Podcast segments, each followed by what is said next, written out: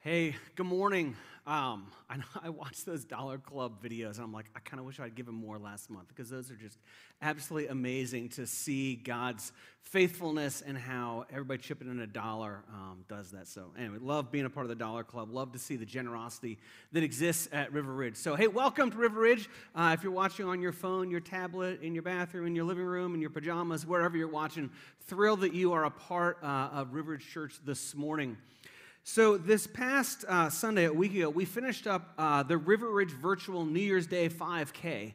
Um, and it was really neat just to see kind of how that worked. So, people gave $21 to the organization of their choice, and then River Ridge matched that. And uh, it was just fun for me to see the creativity uh, of all of that. Some people skied, some folks, uh, one guy rode, um, somebody walked their horse, uh, my wife swam, people jogged, hiked all kinds of different things uh, that people did.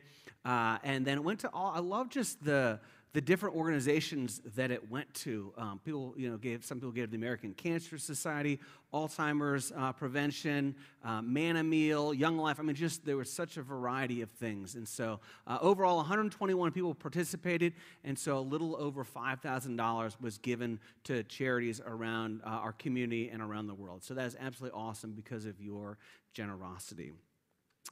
Uh, as we begin this morning and look to the Lord in prayer, um, tomorrow is Martin Luther King Day, and so I just ask that you would join me right now as we pray together. Heavenly Father, thank you so much um, just for people of courage and people of faith. And I, Lord, thank you for Martin Luther King Jr. and what he contributed to our country and moving us forward. And God, I pray that just as a country, the, the example that he started would continue, Lord that we would continue to pursue racial reconciliation and racial justice, um, and that we would do our part uh, just personally in examining our own lives, but also looking at what part we might play in the greater society.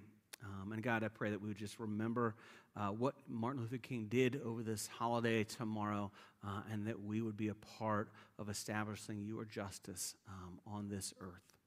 And uh, God, as we look into the scriptures this morning, pray that you would teach us, pray that you would show us, show us where you want us to go from where we are. In Jesus' name, amen. So this morning we are uh, in this series, and it's titled "What's Up" or "Was Up." If you want to pronounce it that way. Uh, and so we have actually, you may know if you're watching online, there are a few folks here, some family members. Uh, the last number of weeks and months, we've been pre recording it. And so whenever I kind of screw up, I'm like, hey, cut Dylan, and then I can restart, and you never even notice. But today, it's like, hey, we're live. So if I screw up, we're going forward. Um, but so we're doing this series uh, called What's Up, and we're looking at five key relationships in our lives. And so the first week we looked at our relationship with God. Last week we looked at our relationship with our spouse. Next week we're going to look at our relationships with our friends. And then we're going to finish by looking at relationships with our kids. Um, but today we're going to look at our relationship with our money. And most of the weeks we've talked, actually every week, we've talked about this idea of here to there. We, we kind of figure out where are we and then where does God want us to go. And we focused a lot on the here and just really being brutally honest with ourselves about where are we in whatever relationship we're examining. But today we're actually going to flip a little bit, and I want to start by talking about there. I want to talk about where is it that we want to go. And for all of us, the there is probably going to be a little bit different. But I'd ask you to consider this. When you think about there, when you think about you and your money, where do you want to be in relationship to your money and your finances? So, for some of you, maybe, hey, I want to get out of debt. I've got a ton of consumer credit card debt. That would be the there for me.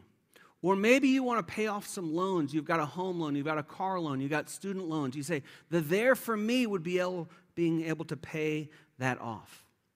Or maybe the there that's in your mind is retirement. You'd say, hey, when I'm 65, I want to be able to retire. When I'm 70, I want to be able to retire. Or when I'm 50, I want to be able to retire. And so you have some of those kind of there types of goals in mind.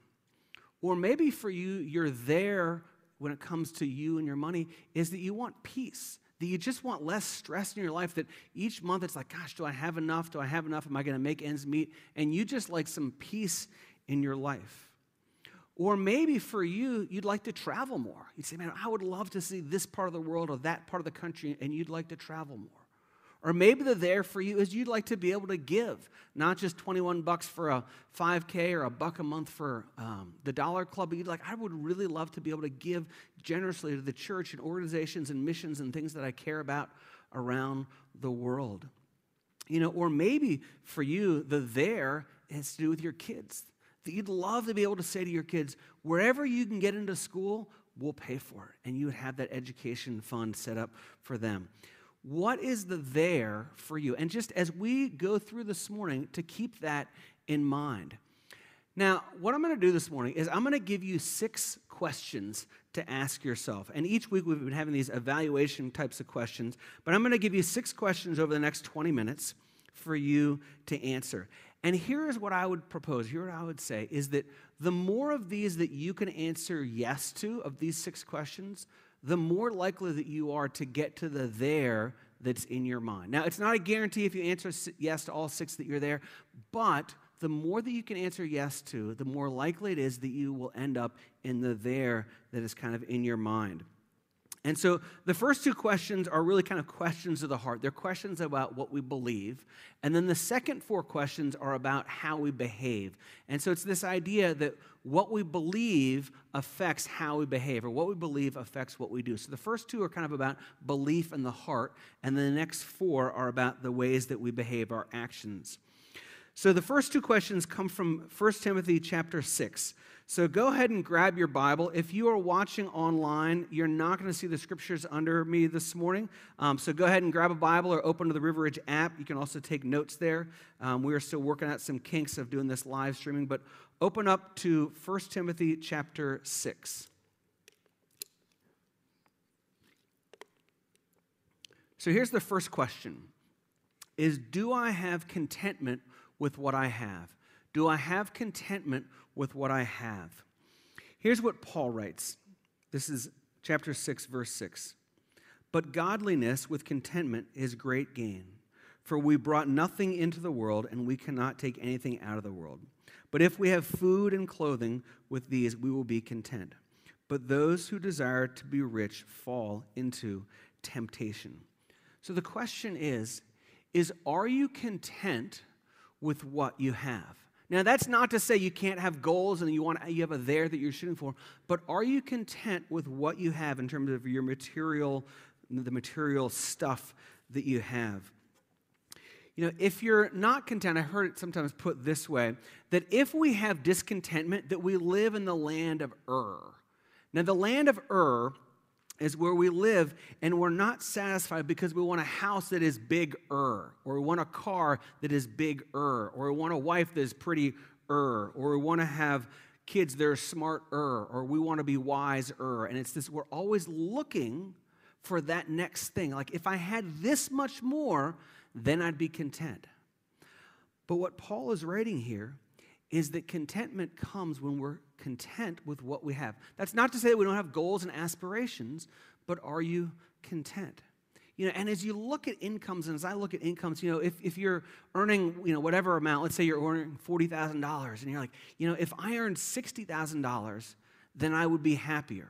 Or if I make 60 and I earn 75, or I have 75 and I earn 95, or I make 95 and I make 125. And if you're always looking say, if I reach that next level, then I'll be content with what I have. But the fact is that we continue to live in the land of Ur, where we're always kind of looking for the next level. We get to that next level and we're not content, which is why Paul says to learn to be content, godliness with contentment is great gain, that we learn to be content with what we have. Here's the second question of heart or belief it's do I trust God instead of money? Do I trust God instead of money? Chapter 6, 1 Timothy, still, verse 17, it says this As for the rich in this present age, charge them not to be haughty, nor to set their hopes on the uncertainty of riches, but on God who richly provides us with everything to enjoy. And it's this idea, it says, it starts out, it says, as for the rich that's all of us. Like we always think that somebody else is rich, but if you are watching this, you are rich because you probably live in America. You're watching on a phone, a tablet, or a computer that costs probably somewhere between 200 bucks and $3,000. You are rich. And so God says, as for the rich in this present age. And then he says, don't set your hope on riches, but instead put your hope in God. I want to read you a verse, and this is from Matthew chapter 6, verse 24. And Jesus is, is discussing some things about money and about where you put your hope and kind of what you put your, what you serve and what, what's important to you, what you value. And I'm actually going to read this uh, out of the King James Version. I don't know that I've ever read anything out of the King James Version, uh, but for those of you who grew up in sort of old school traditional church, which I did not, uh, this will sound familiar to you. And I'll tell you why in a moment, why I'm reading this out of the King James Version. Says, No man can serve two masters, for either he will hate the one and love the other, or else he will hold to the one and despise the other. And then it says, Ye, not a word that I use very often, but ye cannot serve God and mammon. Again, mammon, not a word that I use a lot, probably not a word that you use a lot. But here's why I want to read this out of the King James it's because it uses that word mammon. Now, what translators do is they take the, Eng- or take the, the Greek um, writings that, you know, so Matthew would have written this in Greek, and then they find a word in English and then they translate it, right? Well, occasionally what happens as they're doing the translations is they get to a word of which there's no simple translation from Greek into English. And that's the case that's happened now. If you read an ESV or an NIV, they may translate it as money or capitalize the money.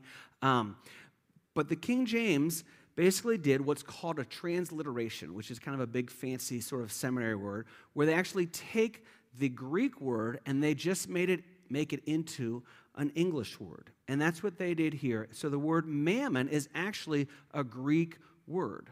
Now, that's the reason that as you have conversations around the dinner table, around the lunch counter, about wherever you have conversations, you never use the word mammon, do you?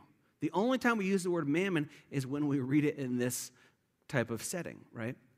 And here's why I bring this up to you.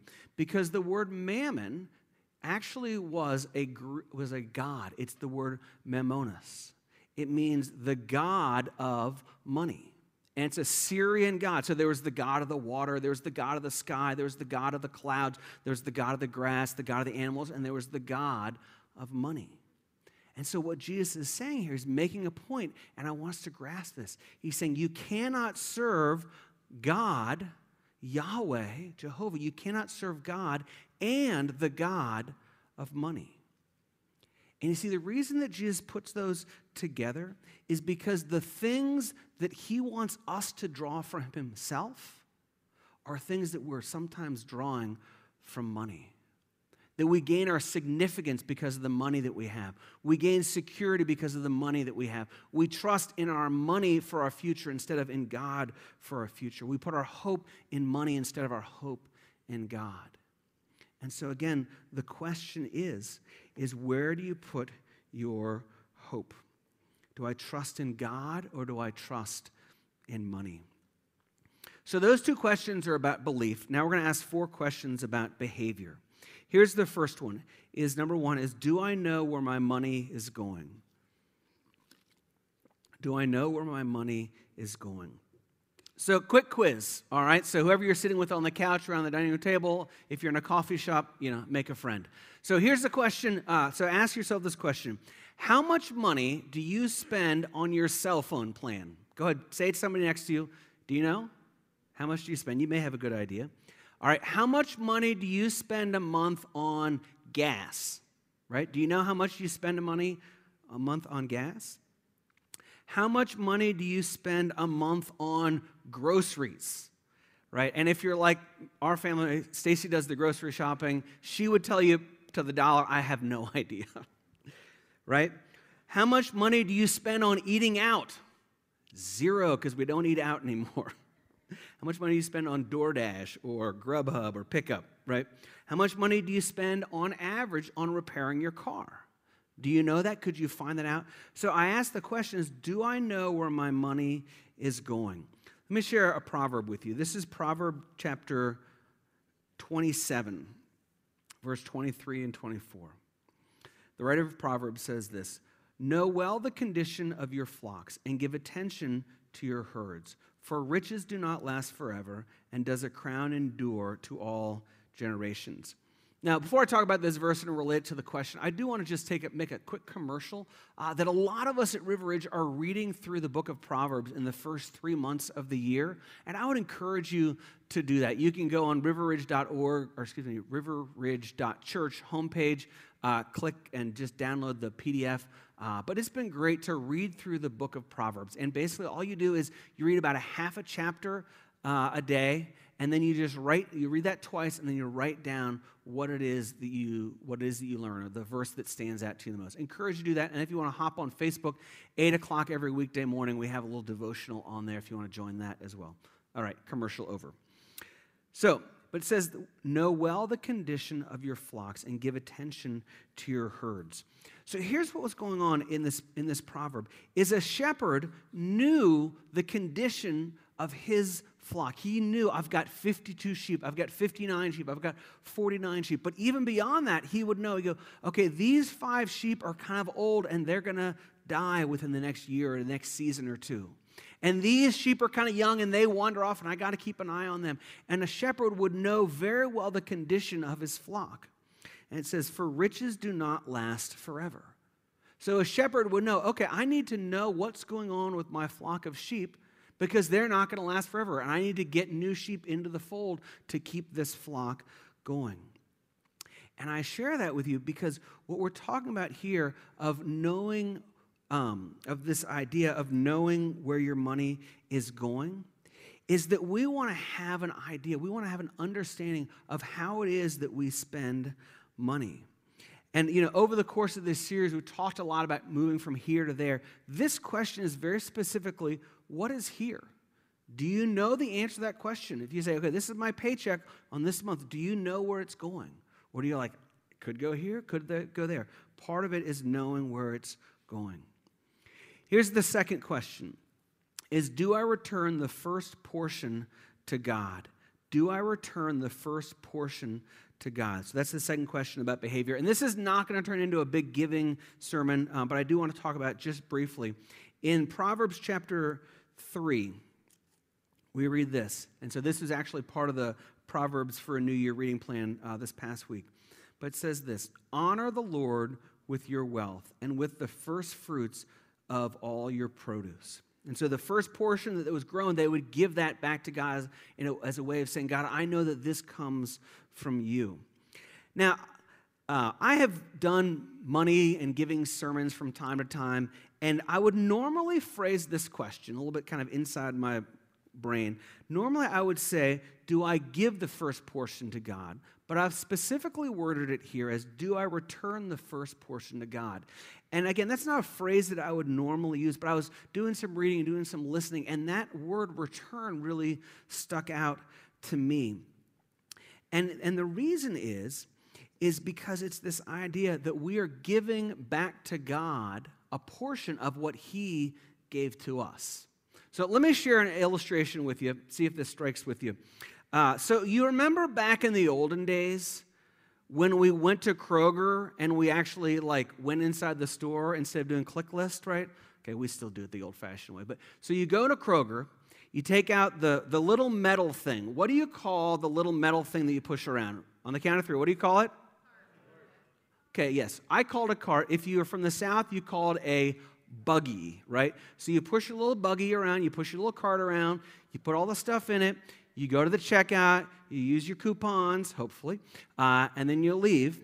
You go to your car, you unload the groceries in your car, right? And then, what do you do with the cart? Okay? First of all, let me say this you do not leave it in the parking lot there's a special place in hell for you if you do that. Just kidding, bad theology. Right? But what do you do with your cart? You return it to the cart carousel or you return it to the store, right? That's what we would all, that, is that the language that we all would use? Absolutely. Does anybody say, I'm going to go give my cart to Kroger? No, nobody says that. We return the cart to Kroger. Why do we return the cart to Kroger? because it belongs to Kroger. And so I use that same terminology here. Do I return the first portion to God? I return it because it's all His to begin with. You know, the, this title of this message is Me and My Money. Really, the better title would be Me and God's Money because the money that we have is what God has entrusted to us. Sometimes that's called a tithe, that we give the first 10% of our income back to God. And you see, here's the thing is all of the money that you have is you have it because God has blessed you with it. Now, you may think, well, you know, I put in 70 hours a week. I went to college. I work hard. I do this. I do that. Yeah, you did. You played a very small role.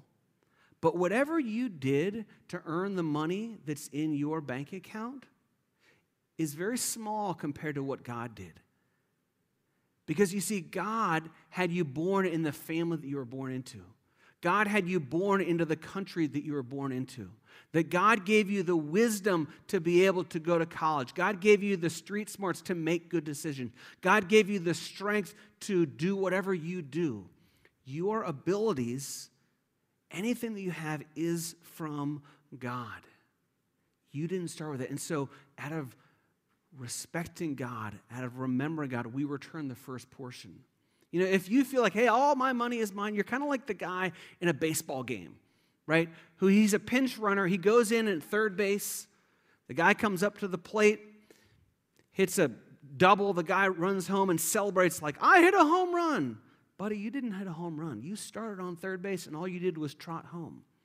And the same is true for us that we have what we have because God has blessed us. And so we return the first portion of that to God. Here's the third question is do I tell my money where to go? Do I tell my money where to go? In Matthew chapter 14, Jesus says this, and it's sort of like a parable, it's sort of like a proverb, but he says this For which of you desiring to build a tower does not first sit down and count the cost, whether he has enough to complete it? So Jesus is saying the first step is figure out do I have enough money to do what I want to do, to build this tower? And so for us, we ask ourselves this question is do I tell my money where to go? If you're wondering, it is a money sermon, and here's the B word, not that B word, but it's the budget word, right? Do I live on a budget? Do I have a budget where I'm saying, this is how I plan to spend my money? One of the things that I've mentioned in, in past sermons is that Stacy and I do a budget date every year. Uh, so we go out and we kind of joke, we just fight about money once a year.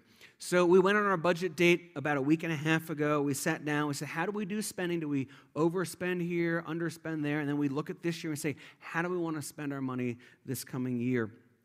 And when we do that, we find that living on a budget is really freeing. It's not constraining because it allows us to have a plan to spend money on the things that we want to spend money on. And so, as we were on our budget date about a week and a half ago, um, we were talking about and Stacy and I was like, is there anything else you'd like to spend money on as we're kind of looking at some places? And so we have these things in our kitchen. I don't know if you have these. Um, they're like flat and you cut things on them and cook on them. They're called counters. Does anybody have those? Yeah. So we have counters uh, and they work perfectly fine in our house. They, you can stack stuff on them, you can clean them and all that kind of stuff. But Stacy says, you know what I'd love? I'd love new counters. We've been in this house 18 years. They've been there even before we moved in. She said, I'd love some new counters. And so we set aside a budget line in our budget to save money to be able to buy counters down the road. Now, if we want to get counters, you know, tomorrow we could get like plywood counters. We, we have, you know, one month savings, we could do that, or half a month savings. Um, and we could do that. Or if Stacy wants to get, I had to look this up, blue Bahia granite counters. Those are the second most expensive kind of counters you can get. The most expensive are called Van Gogh countertops. I guess they have Van Gogh's ear in them or something. I don't know. I had to look that up. But um, if we want those, then we can you know wait for 20 years and, and be able to afford those. But here's the point that I make: is that because we live on a budget, at some point we will buy counters, and we don't need to have a fight about like we don't need counters because we've already pre-decided. And when we buy counters, we're not going to take out a loan. We don't have to worry about how we're going to spend stuff because the money will be there living on a budget gives that freedom.